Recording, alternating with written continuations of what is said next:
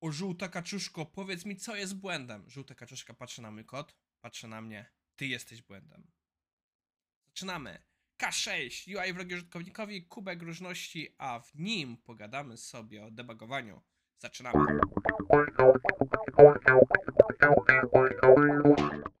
A więc e, jest to drugi odcinek nagrany z wyprzedzeniem. Dlaczego? Obecnie pracuję w firmie Display, która jest w Warszawie. I ja jeszcze mieszkam we Wrocławiu, więc zaraz na jakiś czas muszę tam przyjechać, a z hotelu, wiecie, ciężko się nagrywa odcinki. Więc odcinki do czwartku mam nagrane z wyprzedzeniem. Oczywiście będę regularnie patrzył w komentarze na nie odpowiadał, więc się nie bójcie tego. Ym, no więc łyka herbaty. I zaczynamy. Naszym pierwszym artykułem jest dyskusja na temat K6. E, K6 jest narzędziem do testów wydajnościowych i jest to narzędzie napisane w JavaScriptie. Miałem okazję je trochę zobaczyć, ale chyba miałem okazję zobaczyć tylko je- jego wersję online, bo ja, bo ja przyznam się wprost, do tego artykułu myślałem, że to jest narzędzie online, że to jest narzędzie, które pisze się w JavaScriptie, ale tak naprawdę, żeby je wykorzystać, trzeba skorzystać z, z ich portalu coś a la Mable. Z tego co widzę z tego artykułu, byłem w błędzie, ale muszę przyznam się szczerze więcej poczytać, jak to działa. Artykuł zaczyna się od standardowej dyskusji, dlaczego testowanie performance'u, te- testowanie wydajności jest ważne i że na przykład bardzo mocno widać to po Black Friday'u, gdzie wszyscy rzucają się na promocje i aplikacje nie wytrzymują. E, No i oczywiście w tym wypadku zaczyna się już właśnie pokazanie, jak może tej K6 pomóc. No i autor pokazuje właśnie, jak je zainstalować, jak je skonfigurować i, i następnie mówi o tym, z czym jest wspierane, z czym współpracuje. I dalej idziemy już w instalację. Chwileczkę. E, Nie jestem za bardzo szczawy w świecie JavaScriptu, ale słowa Go jako narzędzie do instalacji nie rozpoznaję. Czy autor pisał, czego używał? E, Dobra. Będę musiał pogooglować. Ja znam NPM-a, znam Jarna, ale Go nie kojarzę. Chyba będę musiał poczytać.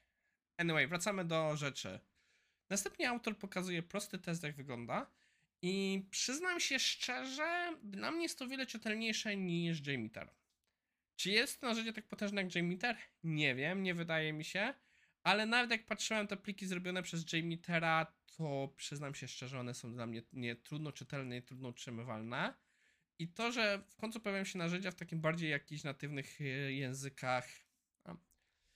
No dobra, JavaScript nie jest natywny dla backendu. Cofam to, co powiedziałem. E, Ale w językach powiedzmy bardziej przystępnych to jest super. To fajnie, że coś się zaczyna dziać. No i autor później pokazuje, jak zrobi, jak odpalić test i jak to wygląda. Jest to taki typowy artykuł prezentujący w bardzo podstawowej formie to narzędzie, więc jak ktoś będzie chciał się pobawić, zapoznać się z tym narzędziem, to może być dobry punkt na start. Naszym drugim artykułem na dzisiaj jest trochę rant. Autor porusza temat, który my tej pory nie poruszaliśmy. Jest taki termin jak dark patterns, czyli mroczne wzorce, projek- m- wzorce używane w UI designie. Autor porusza podobny temat. On to nazywa, że jest, e, to są tematy, które, no po prostu interfejs, który jest wrogi nam, użytkownikom. I autor y, prowadzi dość długą dyskusję, o co w tym chodzi. Na początku pojawiła się nota, nota że Hacker News i Reddit em, twierdzi, że on niewłaściwie skazuje palec na, na deweloperów, że on niewłaściwie wini deweloperów. Autor się tutaj trochę broni i ja w pełni akceptuję jego bronę, że no my, deweloperzy, jesteśmy temu winni.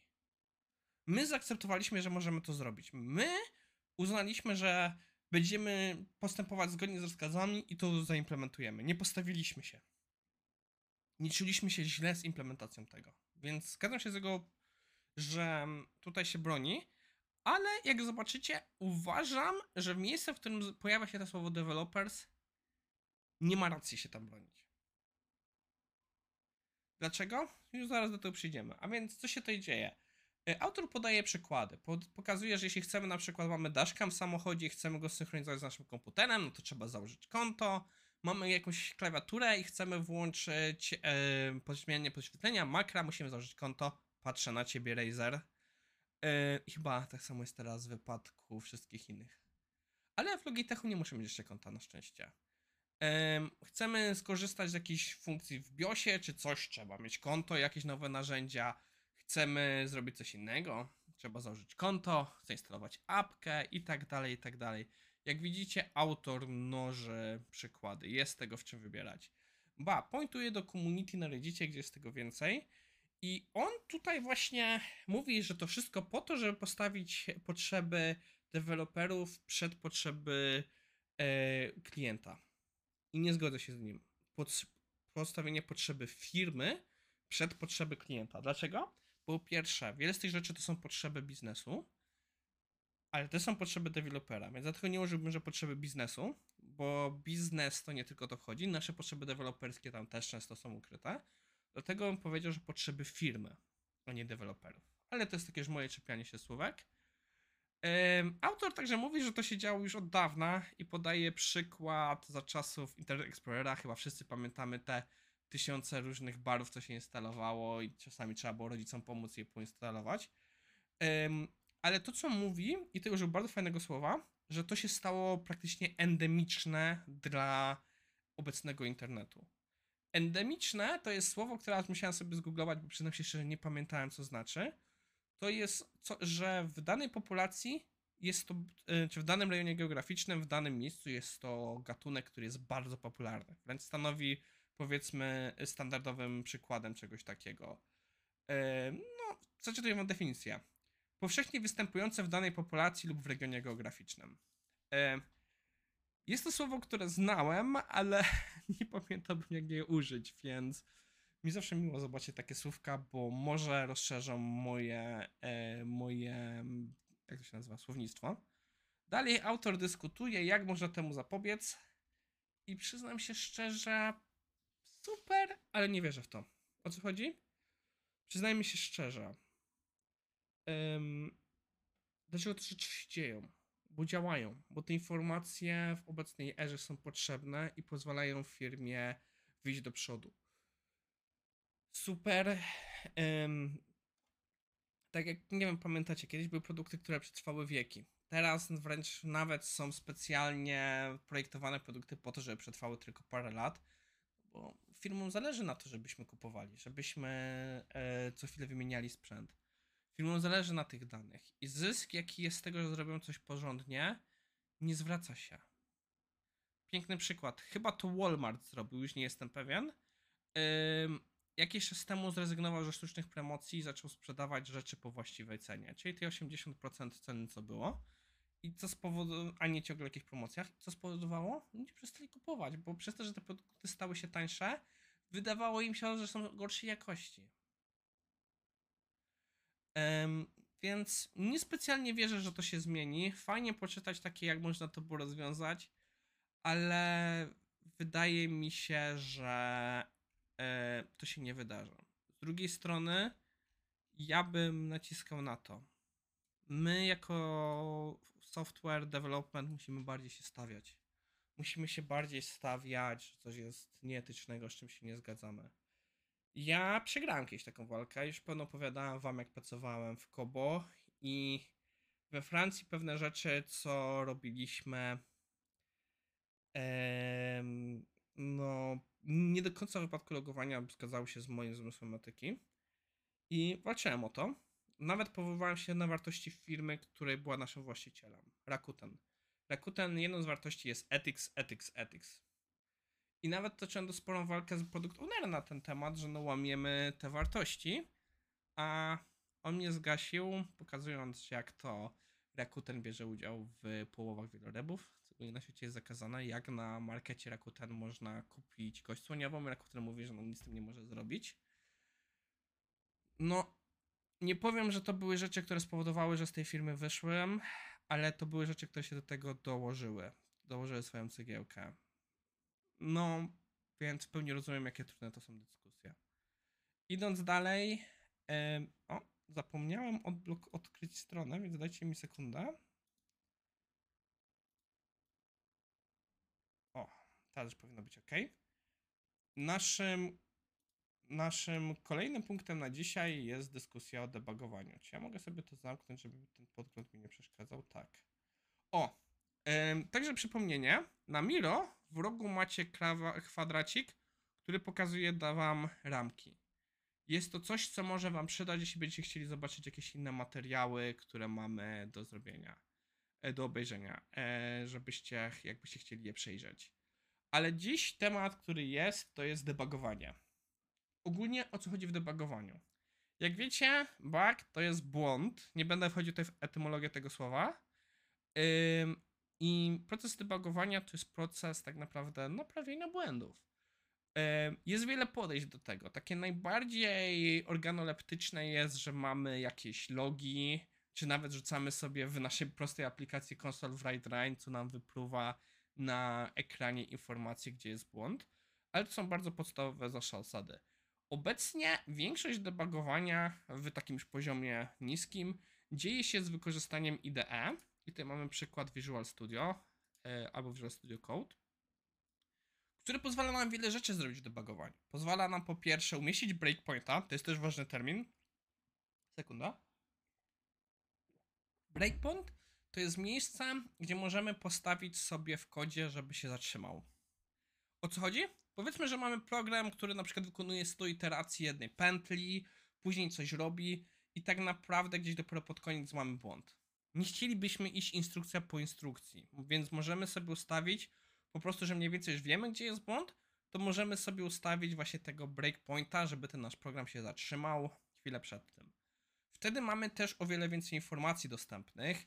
Wiele IDE pozwala nam zobaczyć wartości zmiennych co tak naprawdę normalnie byśmy musieli w console write line wypluwać i tak dalej. Tu możemy podejrzeć.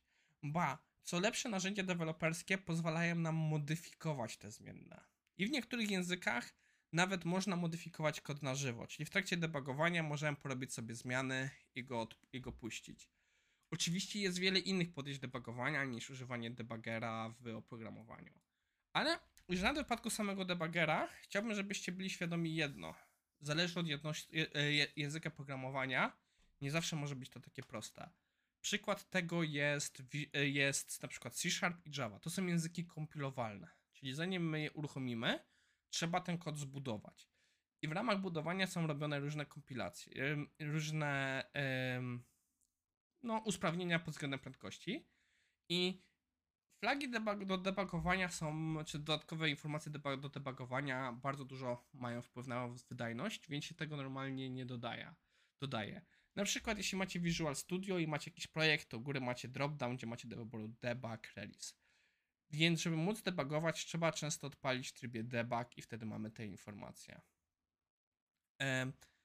Jeśli chcecie, tutaj mam przypiąty także artykuł, jak to jest omówienie wypadku e, Visual Studio Code. A ja bym jeszcze chciał wam pokazać coś, co pochodzi z książki Nine Steps of Debugging. To są zasady debugowania, takie proste zasady debugowania, które tyczą się wszystkiego. W każdego systemu wszędzie da się zastosować. Że wpierw trzeba zrozumieć system, później trzeba być w stanie spowodować, że on e, nie zadziała. Czyli jest to coś, co my testerzy robimy. Jak wypisujemy bug, to jest to jest jak to właśnie się dzieje. I kolejny punkt jest ważny, autor mówi, żebyście przestali myśleć na chwilę i po prostu popatrzyli, co się dzieje. Warto, to jest trochę tak, trzeba się przyjrzeć, co się dzieje, zanim będziemy próbować to naprawiać. Następnie jest standardowe dziel i rządź. E, później, żebyśmy próbowali jedną zmianę naraz. E, następnie ma takie proste rzeczy jak check the plug, czyli sprawdźcie te najprostsze rzeczy. Pamiętacie na program Usterka? Był tam kiedyś problem, że nie działało światło i tak naprawdę co było? Żarówka była niedokręcona. Oczywiście prawie mało który elektryk to sprawdził. E, no, warto też spojrzeć na, na to na rzeczy szerszej perspektywy.